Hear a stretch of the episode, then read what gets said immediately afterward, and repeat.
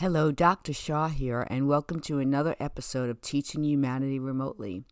I have been in the process of writing some books for different age groups of children and their parents, of course.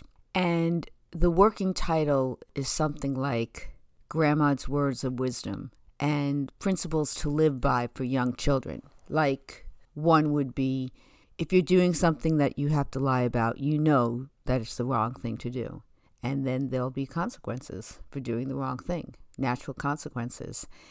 And maybe sometimes you won't get caught, but then you have to live with yourself doing the wrong thing, and then that gives you a learning lesson. And for older children, it has to do with learning how to utilize strategies. Anyway, I've been thinking about how we teach children and what we teach children, and there is a fundamental issue that I feel in a lot of ways we pay attention to the wrong things. Of course, we want our children to read and write and problem solve. But you know, we give a lot of attention to how to treat the bully.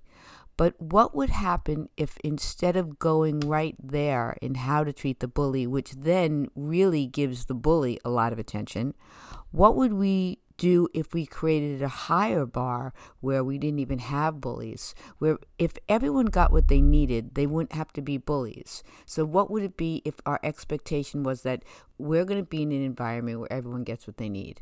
Behavior equals need. You're a young child, you feel angry, you throw a chair. You go to the child and you say, I see that you're really angry. What would make you so angry that you'd throw a chair? Many young children would say, you know, my mother left me, my father doesn't live with us anymore. You know, they could say what makes them angry. And then you can validate them and say, you have every right to be angry, but you don't have the right to throw a chair at somebody. And then you give them strategies and you help them. And I did that time in and time out in my classroom for over 30 years. So I know it's possible, and our expectations should be that high.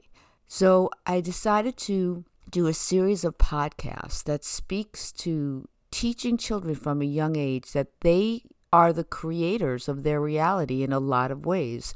If we are what we pay attention to, why not pay attention to that which serves us and that which is the best for us, as opposed to paying attention to that which makes us feel badly about ourselves or feel victimized or feel unhappy? Why not teach your children that they create their reality by changing their story? If they feel that they're left out at school, why not teach them strategies to help them not be left out? Why not teach them strategies to teach them how to be part of a group so that they feel better? Why not encourage them that they can create their story and it's their birthright to be happy? So, by changing your story, I can change my point of attraction, what I attract, and also what I expect. And that is really, really important. So I wanted to start this podcast with just you holding that thought.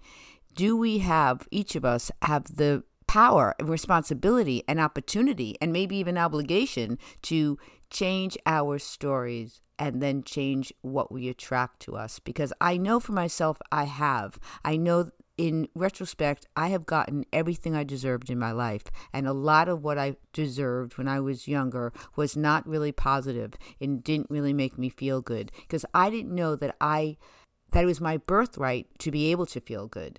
But I have since learned that that is the case. And now I get whatever I deserve, and everything I get is really great.